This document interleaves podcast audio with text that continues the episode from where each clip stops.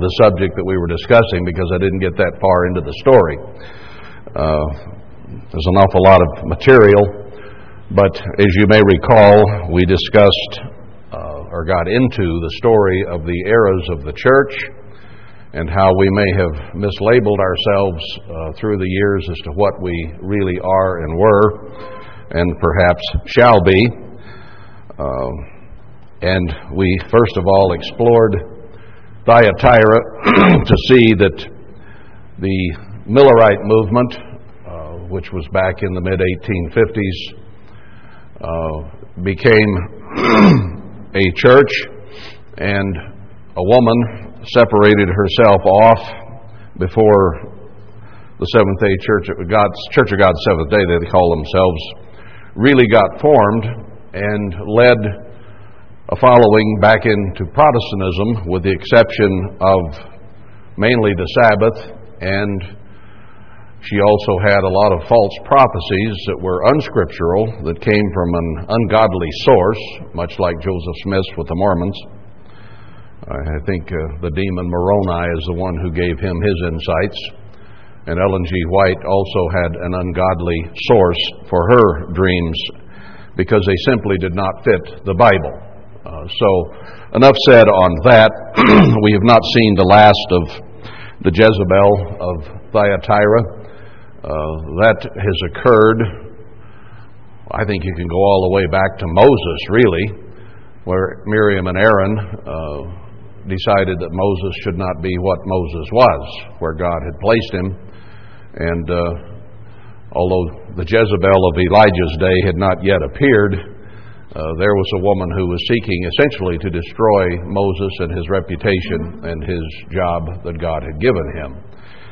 And then you have the one in Elijah's time who taught against the truth of God and the true God and false doctrine, and then threatened to kill Elijah physically. And of course the prophecy came that the dogs would eat and lick her blood in the street, which physically happened with that particular Jezebel. But God brings her forward into the book of Revelation, and I think Ellen G. White is the only one we can look at in the history of the church in this modern time who led people astray, did not have the true doctrine of God, and her people, 18 million Seventh-day Adventists, it says, will go into the great tribulation unless they repent, which they do not appear to be making any effort to do.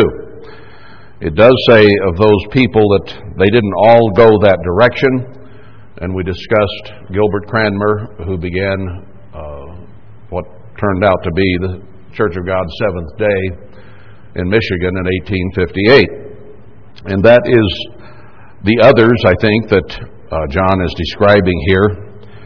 He says, "But to you I say, and to the rest in Thyatira," not the ones that followed Ellen G., but the rest, "and have not this doctrine," or her doctrines, "and which have not known the depths of Satan." Now understand that Ellen G. White had the Sabbath, which is a sign between God and his people, and yet that's basically the only thing of God that she clung to. So it was a very weak sign indeed, and the Seventh-day Adventists of today, in my estimation at least, worship the Sabbath more than they keep it. They do a lot of things that I would not consider proper for the Sabbath.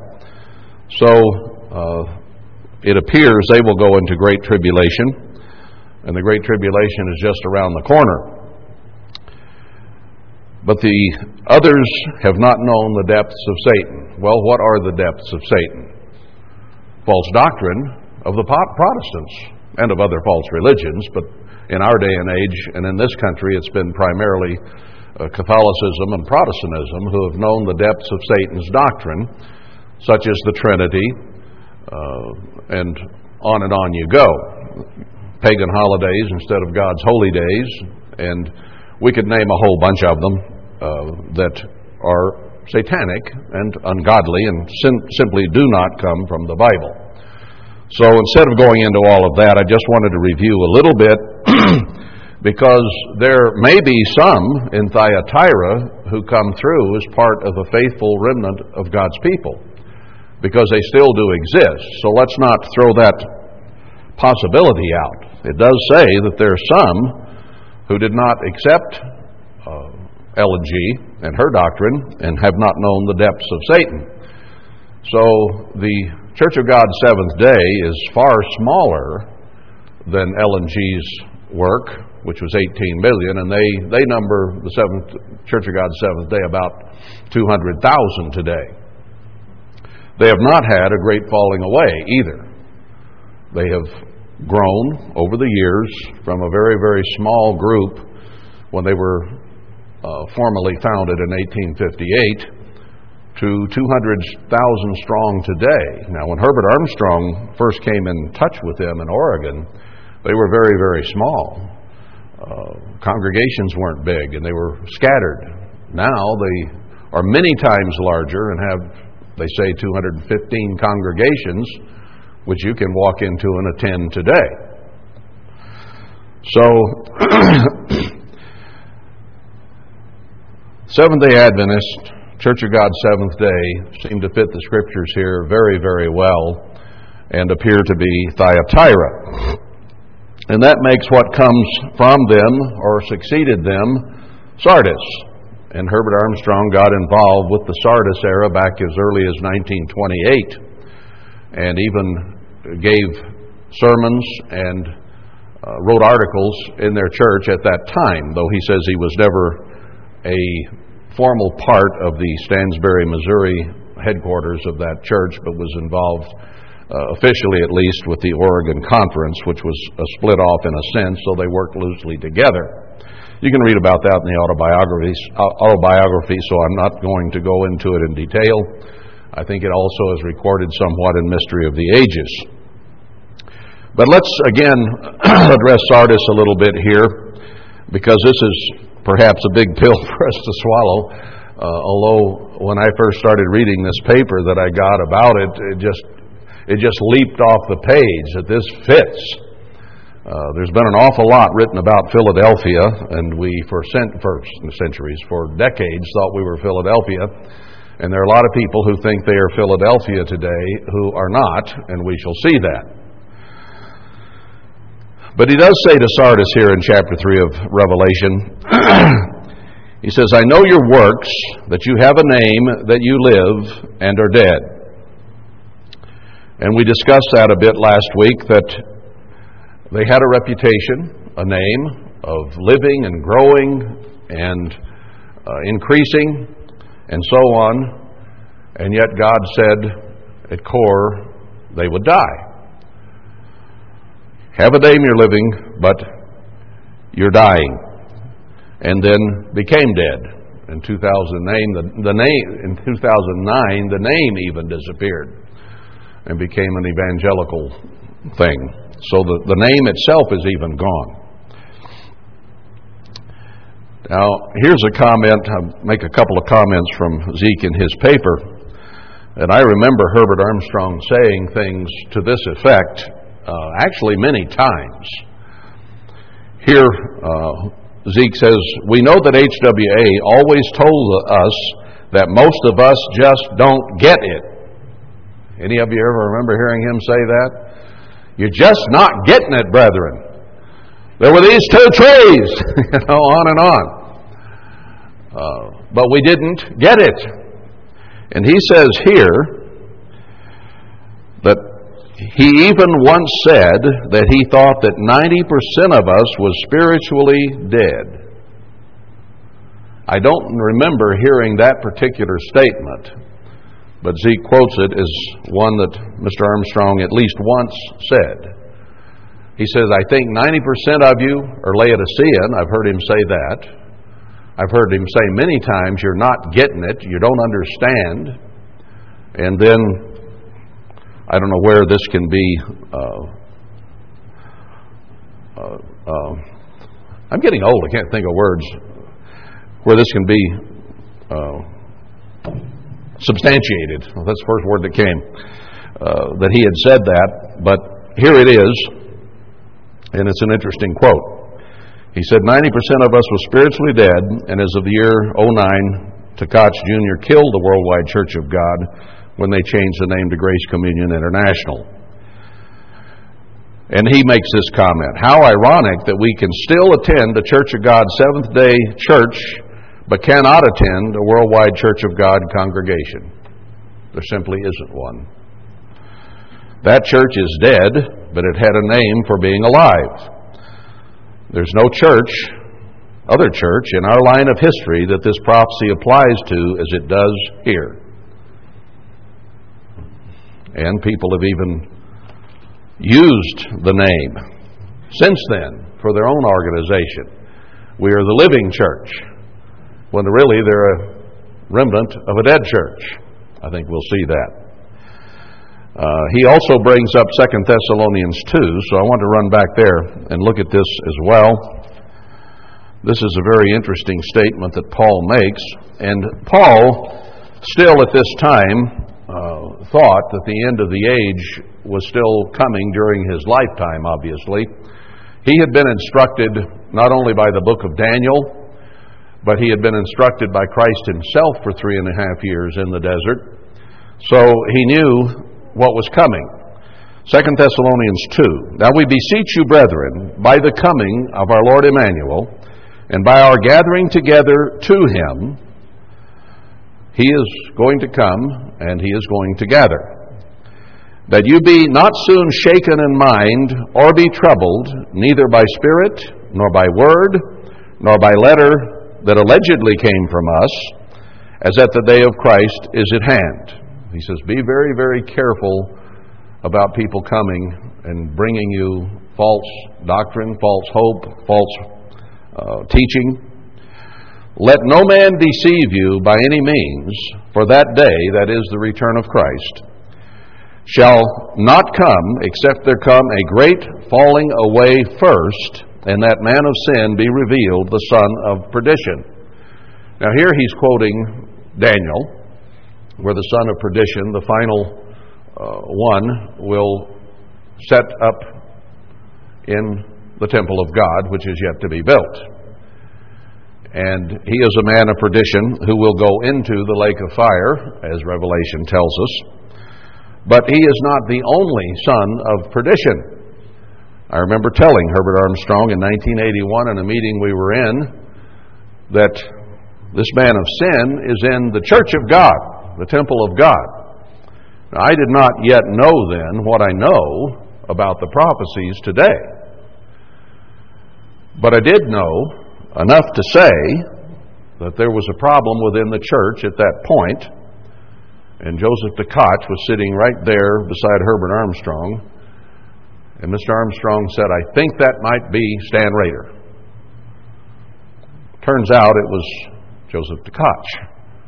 Now, Stan Rader was, in one sense, one of those, because he stood in the church of God and tried to take over and was behind the incursion of the state of California into the church. And I might also add, there was another Jezebel present on the scene at that time. We got one in Moses' day, we got one in Elijah's day, now we got one in Worldwide Church of God, because Stan Rader put Ramona in the position. She was his employee. She was under his influence.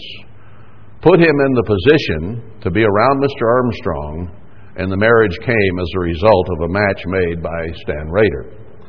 And she tried to lead Herbert Armstrong aside, tried to destroy him along with Stan and Joe. So there's another woman who was against God, and was, in that sense, a type of Jezebel. I think the end-time Elijah, being completely tied to 2 Kings, will also encounter another end-time Jezebel, because the story of 2 Kings fits very, very closely with end-time prophecy, and we'll get into that more later, but not today. So a falling away would come, and that this person would sit in the kingdom of God and exalt himself above all, as the Tkachs did. But it is interesting, and the point that Zeke was making and that I want to make here, is there is nothing in the dissertation given to Philadelphia that there is any falling away from Philadelphia. You notice that? It doesn't say anything about a remnant of Philadelphia anywhere. It's not in there. No falling away, no remnant, no faithful remnant of Philadelphia. Where is it? We'll read it in a minute. It's in there. But there is one of a falling away and a remnant of Sardis. He says, "You're dead." Verse 2, "Be watchful and strengthen the things which remain. Whatever's left, strengthen it, that are ready to die." So he says it's dead, and then he says there is something which remains that is ready to die. Now, if you have a falling away, what does that mean? A great falling away from the truth and from the Spirit and a closeness with God, a spiritual relationship with God destroyed, kills you spiritually. When people fell away from the truth they knew at Worldwide Church of God, they began to die. And over time, they became, many of them, spiritually dead. However, not all die. And he's going to make that clear. "You have a few names left in Sardis which have not defiled their garments, and they shall walk with me in white, for they are worthy." So out of a church that died, that had a great falling away or spiritual death, there are some which remain. And that which we had has to be strengthened, lest it die as well. Now, history explains this. I don't think it could really have been understood 30 years ago. It can now, as we look back and see what happened to Worldwide, that there was a great falling away, that the name of the church and the church itself died, but there are some who are still clinging to the truth that they learned there. And it needs to be strengthened. So this fits Worldwide Church of God perfectly. He says, "Remember, therefore, how you have received and heard." What did we receive and hear? We heard more truth there than has ever been taught in the Church of God Seventh Day. Herbert Armstrong did restore a certain amount, quite a bit, in fact, although he did not restore everything, and he was not the Elijah to come. He was a mild type of Elijah because he did do some restoration. He was also a mild type of Zerubbabel, who will be over the latter temple, because he led a resurrection of the church at the end time, what I call today the former temple in the end time. But he is not the last Zerubbabel, because it's very clear in Scripture, and we'll get to that ultimately, that show that Zerubbabel and Joshua, the two witnesses, are also Moses and Elijah of the end time, and they exist and preach until the end, until 3.5 days before the resurrection. So Herbert Armstrong was not the last Elijah. I won't say he was not a partial fulfillment of it, as John the Baptist was, but not the final one. So that is yet to come. There are still some who claim that Herbert Armstrong had to be the Elijah. And yet, if he preached the gospel around the world and the end would come, why hasn't it come? No, he didn't do that job. He did a great calling. And I'm not here trying, brethren, to minimize Herbert Armstrong. I think he did a mighty work for God. I think even Sardis, when it was still alive, was doing a mighty work, and it appeared to be living and was. But then it began to die. And as it died, people fell away, and the ministry fell away, false apostles, and it died. Now there is a remnant of Sardis still out there. Now, he that overcomes, verse 5, the same shall be clothed in white, and I will not blot out his name out of the book of life, but I will confess his name before my Father and before his angels. He that has an ear, let him hear what the Spirit says to the churches. Now, let's briefly address Philadelphia, because there's some things in here that we applied to what we thought was Philadelphia that don't fit it. To the angel of the church in Philadelphia write, "These things says he that is holy, he that is true, he that has the key of David." There is someone as the head of a remnant of Sardis today who claim they have the key of David. That is not what this says, is it? What does it say? He that is holy, he that is true, he that has the key of David. That's Christ. That's not a preacher. That's Christ. He that opens and no man shuts. See, the key Christ holds. He can open a door. He can shut a door. So it's not a man. It's not a preacher here. This is still speaking of Christ. He's the one that opens and shuts. And shuts and no man opens. Now, Herbert Armstrong often said that Philadelphia, speaking of himself and his work, that God had opened a door and nobody could shut it. I heard him say that 100 times at once, and maybe more than that. It's in print. It's all over the place. I ask you a question.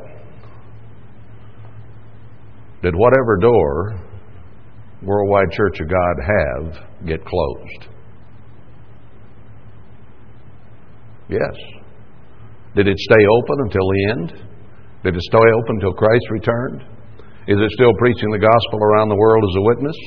No. I'm not saying he didn't have a door. I'm saying it didn't stay open. It shut. Who shut it? Well, the man died, for one thing. And that gave it a push, but the Tkachs are the ones that really shut the door. They stopped it. They killed it. It died. Door slammed. End of story. That story. Except the remnant that remained that needs to be strengthened.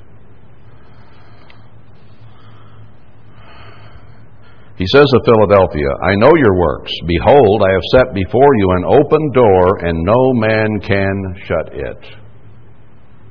And yet men did shut it. Philadelphia is speaking of a work that cannot be stopped. No man can shut it. And believe me, the whole world is going to try. Because there is a work that will come, that will appear, that is going to preach the gospel around the world as a witness, and then the end will come. Now, he does say both here. He says he can open and no man can shut it, but he can shut it and no man can open it. It's going to be opened until the last 3.5 days before the resurrection, and then Christ is going to shut it. And they will kill the witnesses. And it'll stay shut for 3.5 days. Nothing more will be accomplished. And then Christ will return. And he's not only going to open the door, he's going to open the graves. So that is a work that cannot be stopped. And if anyone try to harm them or hurt them or stop them, fire will come from their mouths and devour them. They can keep it from raining anywhere on earth for 3.5 years if they choose. They can do all kinds of plagues. Nothing can stop them. Satan and the New World Order will do their best. Worldwide got shut down pretty easy, didn't it? Wasn't too hard. Great falling away, and then slammed the door, and it was shut. And all those who are trying to do what Worldwide was trying to do are essentially failing. They're trying to generate another calling. They're trying to preach it around the world. Their booklets, their magazines, their broadcasts are having almost no effect. And they're so pablum that they are no witness against the world. One of them, all they do is talk about Herbert Armstrong. It's a religion of Herbert Armstrong. That's all you see on the screen is Herbert Armstrong. So that doesn't work. And those which claim they're living are not producing much of a lively work. They still exist, but they're a remnant of Sardis. But they're not accomplishing Matthew 24:14 in any way, shape, or fashion. But this one, it says, is going to have a door open, and it has a little strength. Not very big, not very strong, just little. And have kept my word, so they'll cling to the words of God, and I will tell you that they will also restore a lot that Herbert Armstrong never got around to restoring or even understood. And have not denied my name. They will also not deny God's name. There is a name that Matthew and Isaiah tell us that we're to use in the end time, Emmanuel, and I don't know of anyone anywhere other than us that uses it. It might get used once in a while in passing here and there, but that's the name of God with us. And these people, whoever they are, will not deny that name. Now, I'm not telling you we are the Philadelphia Church of God. Don't misunderstand me. I'm not telling you that. We'll get to the Philadelphia Church of God in great depth and detail later. There's been much said, much written about it, and nearly everybody in the church has thought they were it. I don't think I'm it, okay? We'll get to this later on. Verse 9, Behold, I will make them of the synagogue of Satan, which say they are Jews and are not, but do lie. Behold, I will make them to come and worship before your feet, and to know that I have loved you. Now, who would this be referring to? We know that there are many in the physical Jewish community who are Edomites, not true Jews by blood, but through Esau. So that is in a larger sense in the world itself and the tribes of Israel and Esau, which has an application here in the end because some of those people are part of the New World Order that is taking over, and they will destroy physical Jacob, as the book of Obadiah clearly shows, and laugh at her calamity when it occurs. We have many of those in our government in Washington. We have many in the banking community. We have many of them scattered through Europe, and they are in the process of destroying Jacob today. And they will accomplish it very shortly. So there is that larger physical application, but there are also those in the Church of God who consider themselves spiritual Jews, but who are not. The duality of the prophecies goes completely throughout the Bible. There is always a church story and a story of the world. Now let me show you that this can apply back when he speaks to Smyrna.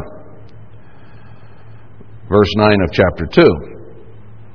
Speaking of Smyrna, he says, I know your works, your tribulation, your poverty, but you are rich, spiritually speaking. And I know the blasphemy of them which say they are Jews and are not, but are of the synagogue of Satan. So here, associated with Smyrna, is a group of people who think that they are spiritual Jews, and maybe the people in Smyrna who are true Jews thought so as well. But God says they aren't. So they're pretending to be Christian, and yet they're really not.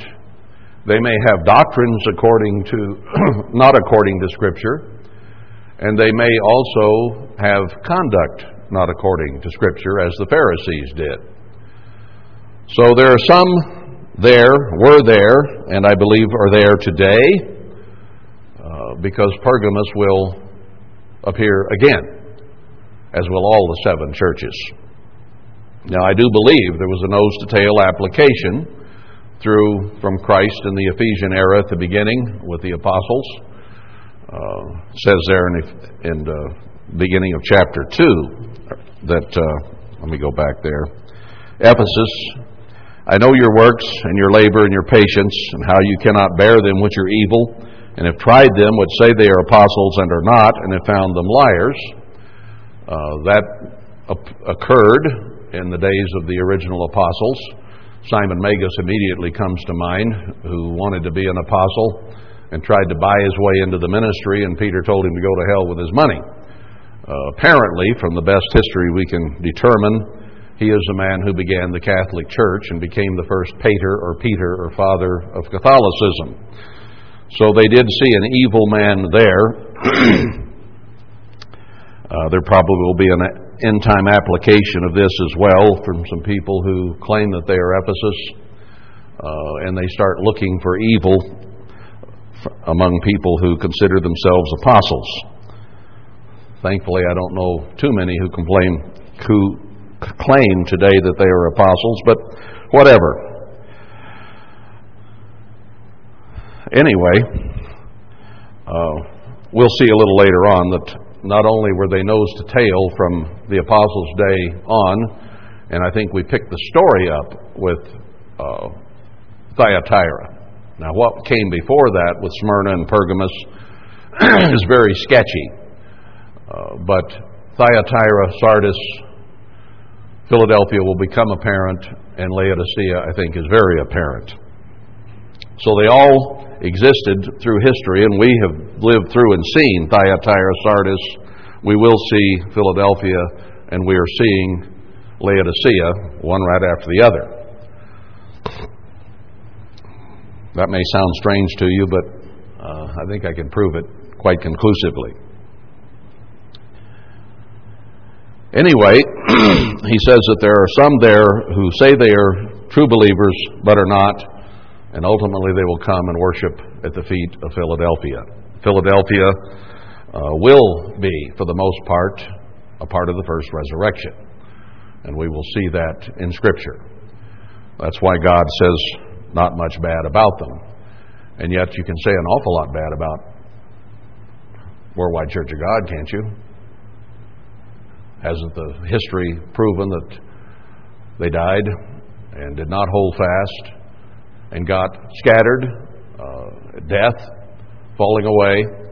That's a scattering. And then it is put in a different way when you get to Laodicea, and God uses the analogia of spewed.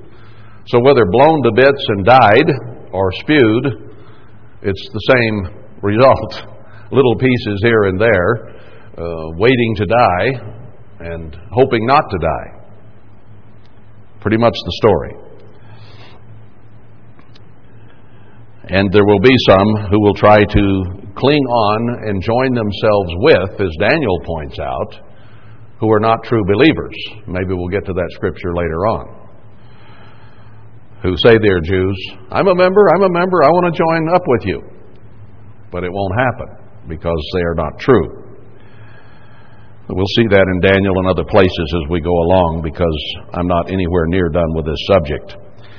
All right, verse 10. Philadelphia says, because you have kept the word of my patience, I also will keep you from the hour of temptation or tribulation, which shall come upon all the world to try them that dwell upon the earth. So that's speaking of not the Middle Ages. It's speaking of the end time destruction of the earth and those who are members on this earth of the church. But he says he will keep them from tribulation. Now he says of Smyrna, they will go into tribulation, in verse 10 of chapter 2. It says of Thyatira, those followers of Ellen G. will go into the tribulation unless they repent. And it shows that Sardis dies, has a falling away, and some remnants remain of Sardis. And if we look at the church today, we see remnants large and small all over the world. And it says that they also are Laodiceans and will go into the tribulation, which we'll read in a few moments. So all these other groups that we're talking about, unless there is repentance, will go into tribulation, but Philadelphia won't. Now let's continue here. Behold, I come quickly, verse 10. Hold that fast which you have, that no man take your crown. So, upon Philadelphia, he says, hang on, because I come quickly. Won't be long. And the last temple, the last iteration of the Church of God, will still be there until the time Christ returns. Him that overcomes will I make a pillar in the temple of my God, and he'll go no more out, and I will write upon him the name of my God, the name of the city of my God, which is the heavenly Jerusalem coming down in chapter 19 of Revelation, which comes down out of heaven from my God, and I will write upon him my new name. He that has an ear, let him hear what the Spirit says to the churches. Now let's get to Laodicea. I'm going to basically skip Philadelphia. I wanted to point out some of the things that we used to apply to ourselves, thinking we were Philadelphia, that were not so, that they fit Sardis, like the door that shut, like the falling away that occurred, and only pieces remained. And also that Philadelphia has an open door that no man can shut. And the Philadelphia church, when it appears, will have that door that cannot be shut. They won't be large, they'll be small. Worldwide was large. Was it? Fairly large. Thyatira may have 200,000 that are essentially faithful. Worldwide had roughly 150,000. But Philadelphia is a remnant. No, they are not a remnant of Sardis in that sense. They are the remnant church that will appear. But they will not be large. A remnant is about 10%, and we've seen many scriptures to show that. So they come out of somewhere else and form. Now what about Laodicea? These things, says the Amen, the faithful and true witness, the beginner of the creation of God. I know your works, that you are neither hot nor cold. I would you were cold or hot. So then, because you were lukewarm and neither cold nor hot, I will spew you out of my mouth. Now, we saw in Worldwide Church of God, a church that was more zealous in the earlier years when it was growing and living, and then it began to have ministers fall away, people fall away, and that increased to a deluge toward the end when it finally died. But we had a lot of people then who were going through the motions, thought they had it made, weren't praying, weren't studying, weren't turning to God with all their heart. We were drifting along. We weren't really on fire. And God didn't like that. So he spewed what remained out. A lot of it died, went with the Tkachs, and the rest got either blown apart as it died or spewed out. Because you say, I am rich and increased with goods and have need of nothing. Now that is the saying of nearly all those who came out of Worldwide Church of God when it died. Many of them make great stories of Herbert Armstrong restoring the 18 things that needed restored. And that's all that needed restored because he was Elijah. So everything had been restored at that point. Wrong. I've seen a lot of things change since then that fit the Bible better than what we followed back then. Other people have learned, just like Zeke Ward here, learned some things that Herbert Armstrong did not restore. So, he didn't restore everything. But they think so. And organization after organization out there says, we have the truth. We've restored the Church of God, one of them says. And all they've done is re-quote Herbert Armstrong and rewrite it and say essentially the same things with no real new understanding. One preaches Herbert Armstrong and him alive, more or less. because they're still hanging on to his coattails and call themselves Philadelphia. And on it goes of people who think they are living and have everything they need. We're alive, but are not. Doesn't mean they don't remain, but they're ready to die. Sorry. And they don't think they need new truth. How much new truth have any of these organizations come up with? The so-called United Ones, for instance. Now, I'm not saying we're any different. And at the moment, we're not too united. And at the moment, we're, you would say, falling apart. That's okay.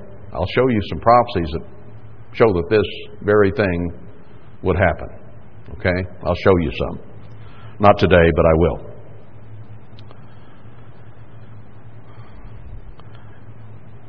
But what have I always said? We are recovering, or hopefully recovering, Laodiceans.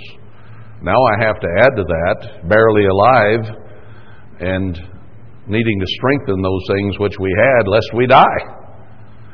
Barely alive, and we thought we were okay. Did you? I did years ago, brethren. I thought we had everything we needed. I thought the church had restored the doctrines and everything was good. I thought all I had to do was be there and go to Sabbath and try to keep my nose clean and go to the feast, and I'd get my ticket to Petra, which wasn't the place of refuge at all. That has been restored since. Never was in the Bible. Petra was in Protestant thinking to some degree, but not in the Bible. Can't find it there. So everybody pretty well thought they were rich and increased with goods and had all the understanding they needed. I had to raise my hand. Then I started beginning to wake up a little bit because God nudged me. And know not that you are wretched and miserable and poor and blind and naked. Now, if you're in that condition, wretched is pretty bad. People are about to die, you would call wretches. Let's say they were starving in a prison camp somewhere. You'd refer to them as a wretch. Miserable. Trial, trouble, tribulation, uncertainty, confusion, poor. Now we're talking spiritually here, and it will come to physically as well. And blind, can't see spiritually, and naked. Now, if you found yourself physically with all those things, you would be near death. Wouldn't you? You're wretched, didn't have anything to eat, you were under very, very poor physical conditions, you're mentally miserable and wretched and upset, didn't have anything to eat, poor, couldn't see where you were going, and were naked, no clothes. What if winter were coming? You're as good as dead. So he's saying that which came from Sardis and got scattered and spewed is almost dead spiritually. Same thing. Now what does he say to them? I counsel to you to buy of me gold tried in the fire. The fire is the great tribulation. And Laodiceans are going into the great tribulation. I was headed for the great tribulation. I hope I'm a brand plucked out of the fire. I hope we all are. Because that's where we were headed, with our spiritual almost death and our Laodicean, we think we're okay attitude. I was there, I think you were there, and nearly everything that came out of Worldwide is there. Buy gold tried in the fire. Sterling spiritual character depicted by gold in a furnace that purifies. Gold and silver are purified with heat. and white raiment, that you may be clothed. So we have to put on the garments of righteousness, mentioned several places in the Bible.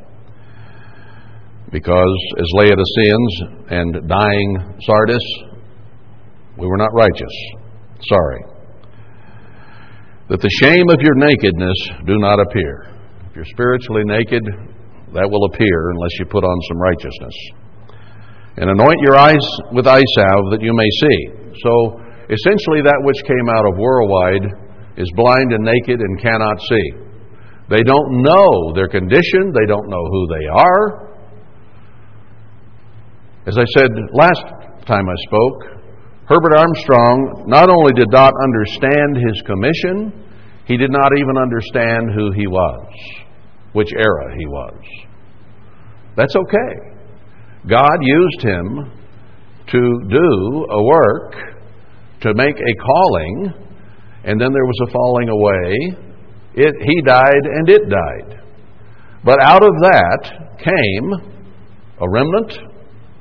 Out of that came a spewing, that is Laodicea, that are told to repent. And I think that's where we all find ourselves. As many as I love, I rebuke and chasten. Be zealous, therefore, and repent. So he says he loves us. He cares about us.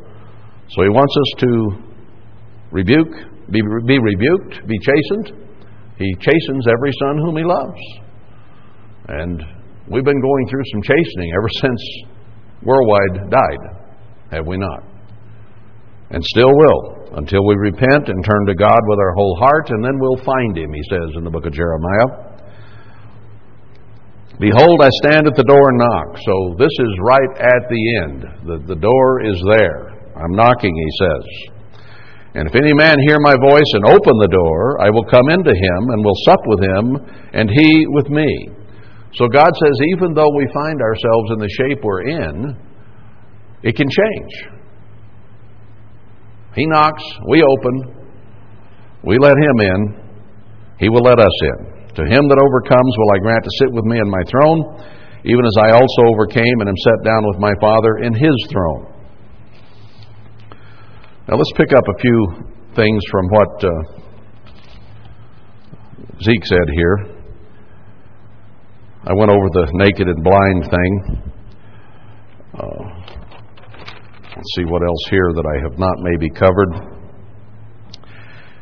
He quotes Isaiah 4:1, where it says that 7 women will take hold of one man. And he applies it here to, he says that there are 7 major groups today, and that they're all clinging to one man, referring to Herbert W. Armstrong. And that is essentially the truth. And I think that that may be, in one sense, a mild application of Isaiah 4, but it is not the overall and biggest application by any means. If we are clinging today to Herbert W. Armstrong, we are clinging to a dead man. We're clinging to a dead church that no longer exists. He does not exist. His church, his work does not exist. It was there for a purpose, and it fulfilled a purpose, and I believe Herbert Armstrong will be in the kingdom of God. So I'm not putting the man down in what I'm saying here. Please understand that. But he had a work to do, and he finished it, and he died. And if that is where you stop,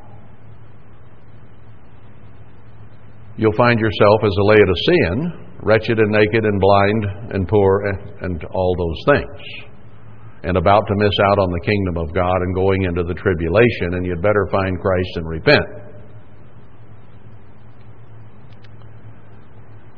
Now Isaiah 4:1, maybe I'll turn back there quickly. I've got another scripture I want to get to today to help prove the premise that I've been presenting to you. But Isaiah 4, let's see the context of this.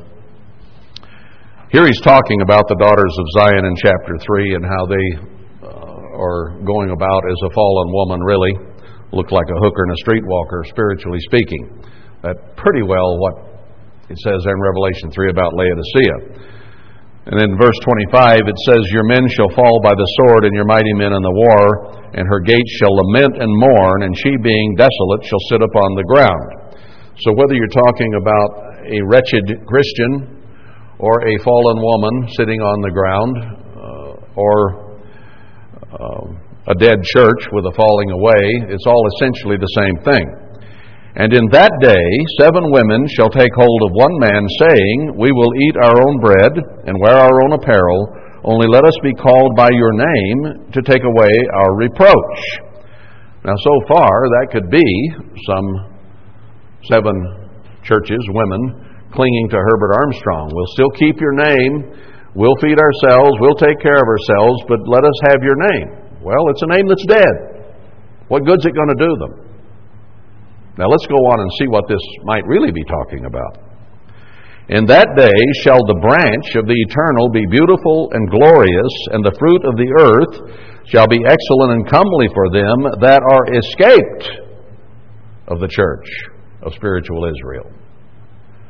So he's talking about a time where 7 women will take hold of one man, and there will be blessing. Now, is there great blessing from clinging to the name of Herbert Armstrong today, which 7 women are trying to do?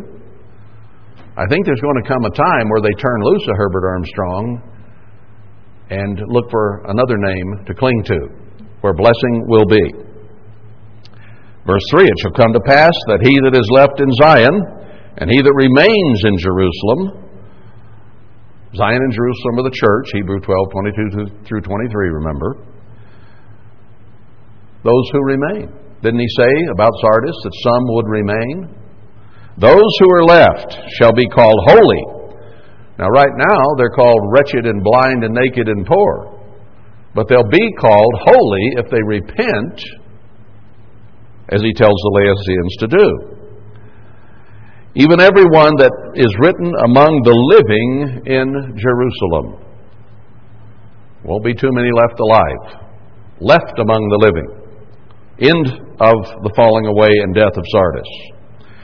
"When the Eternal shall have washed away the filth of the daughters of Zion, and shall have purged the blood of Jerusalem from the midst thereof by the spirit of judgment and by the spirit of burning, and the Eternal will create upon every dwelling place of Mount Zion, and upon her assemblies, a cloud and smoke by day, and the shining of a flaming fire by night, for upon all the glory shall be a defense.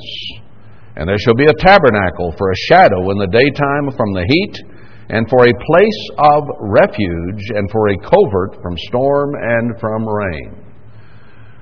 Do you read that about Sardis? Do you read that about Laodicea? No.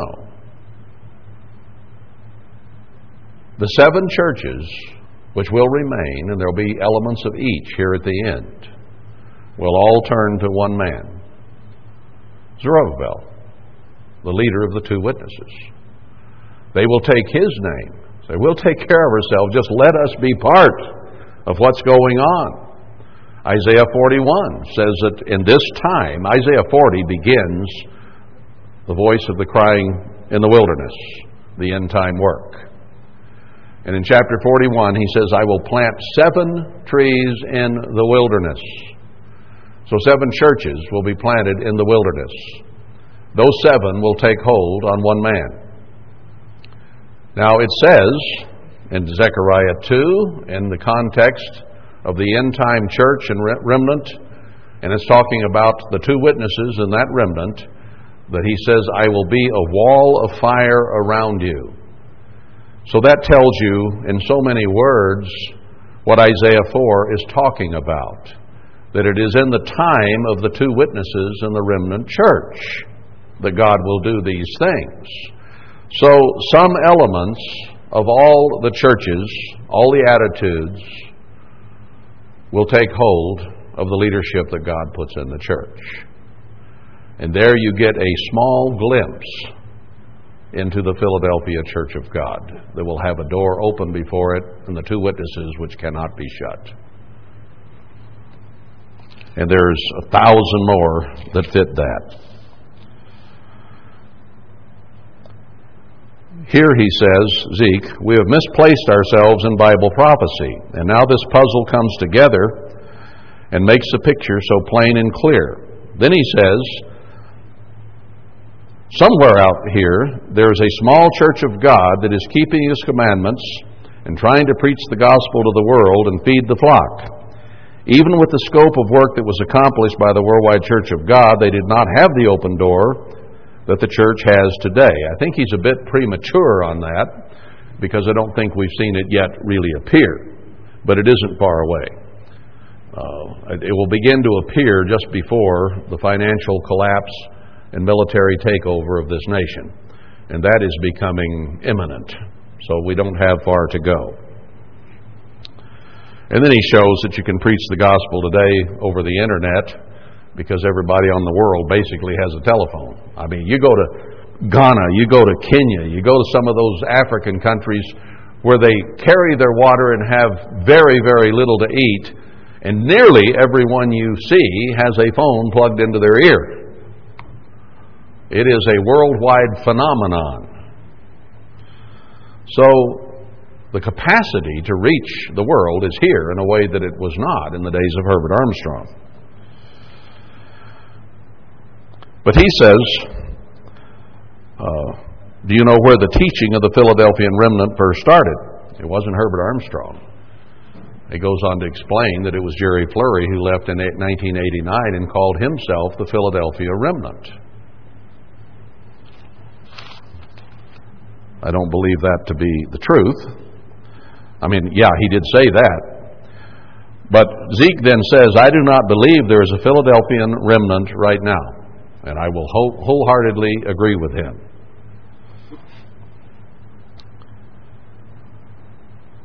He says, as this study proves, we're right now in the Philadelphia era.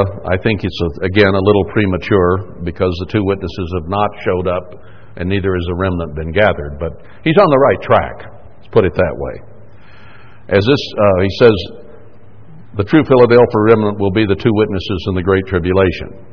And that is at least a part of it. There's some work that has to be done ahead of that, as we've seen, but that is true. He then says we need to find this Philadelphia church as soon as possible. The Great Tribulation is just ahead of us and will come on us like a bird in a snare. We need to decide if we want truth or consequences. I pray it will be truth. Well, he has an awful lot of insight here. But I do have a little time, and I want to take us back to Ezekiel 17 and make a little more of this, because this is a very important chapter. It says of itself at the beginning that it is both a parable and a riddle.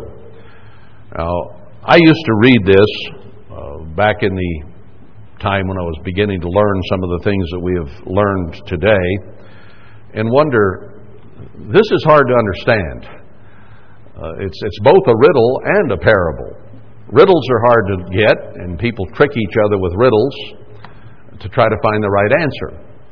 A parable is hard to understand because Christ said he spoke in parables that they could be taken and snared and deceived and not understand. So when it's both a riddle and a parable, it's something very difficult to get. And I read it many times, and what in the world is this talking about? Nebuchadnezzar and past history, and what does it have to do with end-time prophecy? Now, one day I prayed very diligently about it, specifically this chapter, and said, Father, I'm missing something here.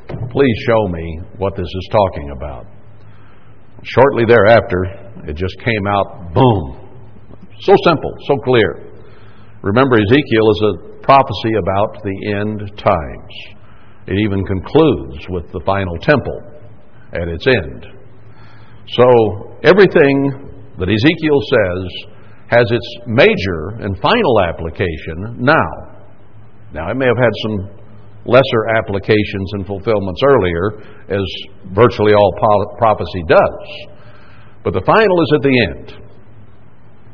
And I've gone through this with you before, but let's kind of skip through it because there's something at the end of this chapter that ties in very, very well with what I've been presenting about worldwide being Sardis and what will follow. Verse 3, Thus says the eternal God, a great eagle with great wings. An eagle is a leader with wide wings. In other words, it has a big spread. Long-winged, full of feathers. A lot of people there. Which had different colors. So it is worldwide with different races of men. And he came to Lebanon and took the highest branch of the cedar. Herbert Armstrong used to brag about the cedars of Lebanon on the campus in Pasadena. So it took hold of the high branch of the cedar. It had a lot of truth. It had a lot of understanding. It had a lot of the Spirit of God, and Herbert Armstrong did, I believe. So he started out that way. He reached for the highest, okay? That was his goal and his purpose. Did he not always want quality and the highest he could possibly obtain of whatever it might be? He had his heart and mind set on quality, both physically and spiritually. So, he cropped off the top of his young twigs and carried it into a land of traffic. He set it in a city of merchants. So he began in Portland with a small thing that was attached to the Oregon Conference of Church of God Seventh Day, broke off from that, began anew, and he realized that from where he was in Oregon, he could not really do a worldwide work. He needed broadcast studios and some of the things that a bigger city would offer. So he decided to go to the city of the angels. Fallen angels, basically, but the angels of God were there also with him when he was there. A land of traffic, one of our biggest ports, one of our biggest cities, a hubbub. Most of the entertainment in the world comes from the Los Angeles area, on and on it goes. So it's a land of traffic, and it is a city of merchants, a great trading city. He took also of the seed of the land, people around America, primarily and first, and planted it in a fruitful field. So it was given good doctrine, good opportunity to grow. He placed it by great waters. Well, there's the good doctrine right there. Water is the Word of God. So, good doctrine. And set it as a willow tree. So he put it by good doctrine. A willow tree is down near the water, and a willow tree grows because of much water, much good teaching. And worldwide did thrive for a long, long time as a willow with good water. And it grew and became a spreading vine of low stature. So instead of becoming a great tree, as Herbert Armstrong aspired to be, and took of the branch of the highest cedar, he shot for the top, but what actually occurred was it became a spreading vine of low stature whose branches turned toward him. So everybody began to say, Herbert Armstrong, Herbert Armstrong. And the message became Herbert Armstrong going to kings and rulers, Herbert Armstrong coming off the plane, we're family, and all that stuff about him and what he was doing. So instead of keeping its focus on God, it began to focus more on him. And he fought that to some degree. Don't do that. Don't say that. Don't plod for me. I'm nothing, blah, blah, blah, blah, and so on. But that's what happened. Sorry, even though he resisted it to some degree. And the roots thereof were under him. So everything came to be under him and spread out from him. So it became a vine and brought forth branches and shot forth sprigs, and it did spread around the world, okay? But it was not a high tree, it was a spreading vine who turned to him. All right, that's history. You see that, I see that. We all can see that that's what happened in that work. Now, verse 7, there was also another great eagle. So here comes another leader who has power, who has control, which Joseph Tkach certainly had, with great wings and many feathers. So it was still quite large and still had a lot of people when he took over. And behold, this vine did bend her roots toward him. So when he took over, it became the Tkach Church of God. Not much is said here about God, but he took over, and he wanted applause. When he would visit a church, and I was there in Anchorage when he did it, come on, applaud, I'm here. You may have seen it too at some place, but I did witness it personally. So he was trying to get it to turn toward him, and shot forth her branches toward him, that he might water it by the furrows of her plantation. Though he was the one that was supposed to feed it and water it and take care of it, okay? It was planted in a good soil by great waters. So again, the doctrine that he inherited was good. How long did that last? Let's read on. It was by great waters, that it might bring forth branches, and that it might bear forth fruit, that it might be a goodly vine. It had every chance, didn't it? If it had not been taken away from the truth that it had, it still could have grown and produced fruit. So it had that chance, that opportunity, that possibility. But, next, say you, thus says the eternal God, shall it prosper? It's in good ground with good water. Is it going to succeed? Is it going to prosper? Shall he not pull up the roots thereof, and cut off the fruit thereof, that it wither? Now, what is happening when something's withering? It is dying. I have a tree out here I planted. Planted three of them just alike. Two of them are doing pretty well. One is dying. It's withering. The leaves are dying and falling off, not just because of the season, but there's something that's not right about it. It shall wither in all the leaves of her spring. From the very beginning, not the fall, not the winter, but from the spring, from the time that it begins to go forward or try to go forward. Even without great power or many people to pluck it up by the roots thereof. So there weren't a lot of people to fight it, to try to destroy it. It was withering on its own. In fact, most of us were running from it, not there trying to destroy it. We were trying to get away before we got destroyed. So it wasn't with great power that somebody smashed it. It just began to wither up and die. Yes, behold, being planted, shall it prosper? Shall it not utterly wither, die? When the east wind touches it, it shall wither in the furrows where it grew. I understand this better reading through it right now than I did when I first understood it. Because then I didn't understand it was Sardis and that it would die. I read it worldwide and I thought, well, yeah, it kind of died, didn't it? I thought that. It died, didn't it? But I never connected it with Sardis dying. And now it's so clear. Moreover, the word of the eternal came to me, saying, say now to the rebellious house.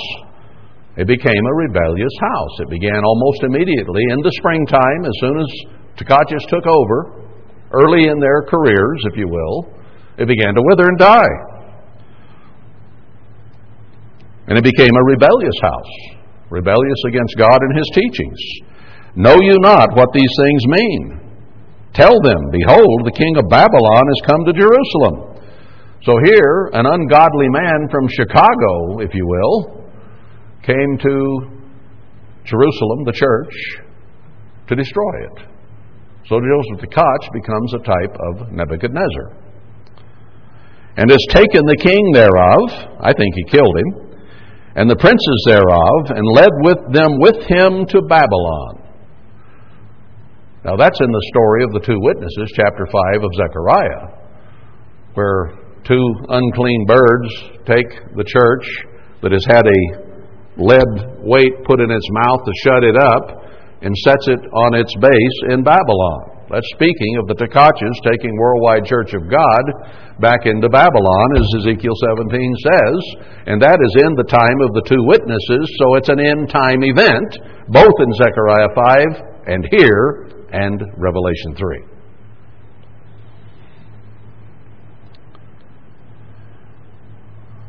Okay, he took the king's seed, Led him to Babylon.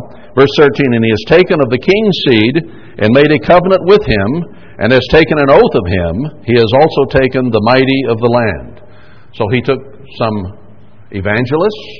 He took leaders of the church. He took of the king's seed, us, the people, and took an oath of him. He told Herbert Armstrong, I'll follow in your footsteps. I'll do just what you say. He took an oath and then went the other direction and didn't walk in his footsteps at all. I think he may have even said that at the funeral. I'm not sure. That the kingdom might be base. Did Worldwide Church of God become base? I'm sorry, it did.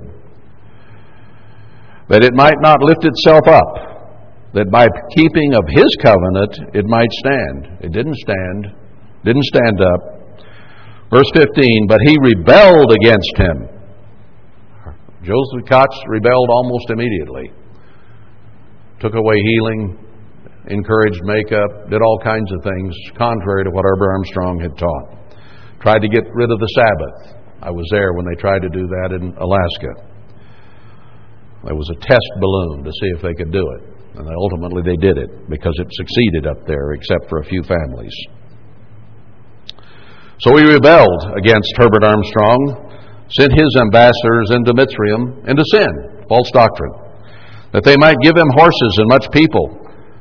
So he thought the church was going to grow. He says, well, we're going to banish tithing, and I know that you're also Christian, you're going to give more money. Didn't he say that? It'll prosper. It'll do good. Where else could this apply, pray tell? And then the income dropped sharply, and he reinstituted tithing. That's the only thing he went back to that he ever left from. Shall he prosper? The question is asked. Shall he escape that does such things? For shall he break the covenant and be delivered? No, he died of cancer not too long after that. As I live, says the eternal God, surely in the place where the king dwells that made him king, Pasadena, Herbert Armstrong made him his successor, and I think he tried to back out and was not allowed to, whose oath he despised, and whose covenant he broke, even with him in the midst of Babylon shall he die. So Herbert Armstrong died in Los Angeles, Pasadena, the midst of Babylon, and Joseph Tkach had not yet moved, and he died there in the same place. Neither shall Pharaoh with his mighty army, this world, its religion, and great company make for him in the war by casting up mounts and building forts to cut off many persons. So even if he goes to Babylon, and he goes to Protestantism, and the evangelistic movement, he's not going to succeed, going to die, and cut off many people. Seeing he despised the oath, and by breaking the covenant, when lo, he had given his hand. He gave his hand to Herbert Armstrong, said, I'll walk in your footsteps, I'll do what you did, I'll follow what you taught. Didn't do it. And he has done all these things, he shall not escape. And he didn't. He made some statement, I can't quite bring back exactly what it said, but something about he would die if he did such and such, and then he got cancer and died almost immediately. I can't bring the quote quite back, but it was there.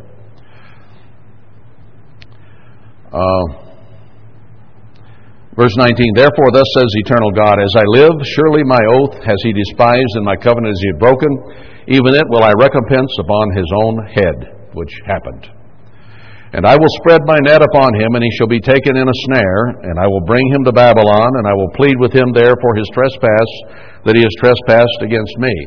There were some who tried to get Joe Tkach not to go where he was going. And there were some who tried to get Joe Jr., who took over from him, not to go where he was going. So there were those who told him not to trespass. And all his fugitives with all his bands shall fall by the sword, and they that remain shall be scattered toward all the winds. Does that sound like what happened to Worldwide Church of God, Sardis? Fall by the sword, spiritually die. And then that which remains would be scattered to the wind. Fits Worldwide perfectly. And you shall know that I, the Eternal, have spoken it. Now, what is God going to do after that has happened? Verse 23. In the mountain of the height of Israel. I think that's both physical and spiritual.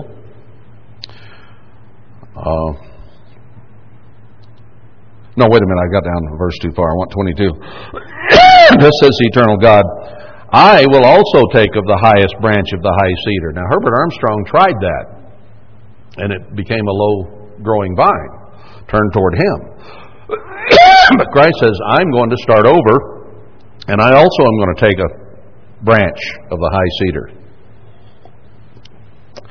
And I will set it, plant it. I'll plant 7 trees in the wilderness, Isaiah 41 again.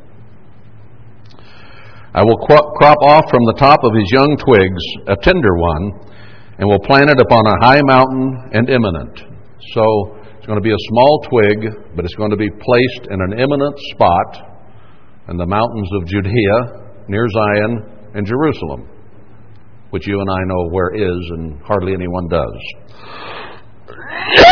In the mountain of the height of Israel will I plant it, and it shall bring forth boughs and bear fruit and be a goodly cedar. Now, doesn't he say in Haggai that the former temple will be eclipsed by the latter temple? That that which was will not have the spiritual glory and strength of that which will be, under the two witnesses, Zerubbabel and Joshua, and the remnant church. You're beginning to get an idea where Philadelphia is going to be.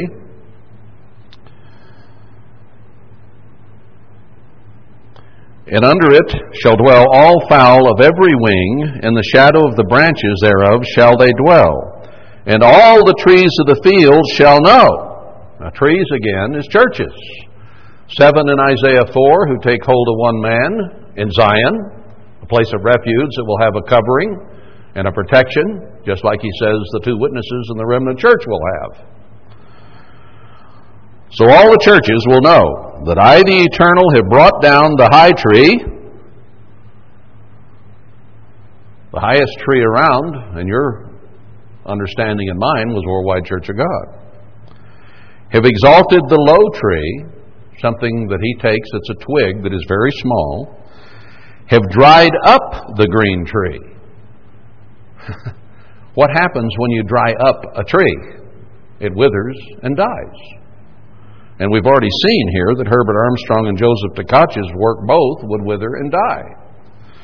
I've dried up the green tree and have made the dry tree to flourish.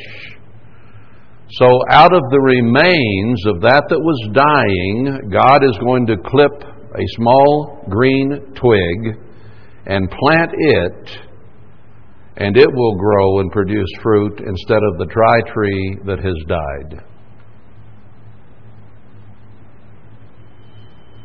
I, the eternal, have spoken it and have done it. Now, does that fit or what?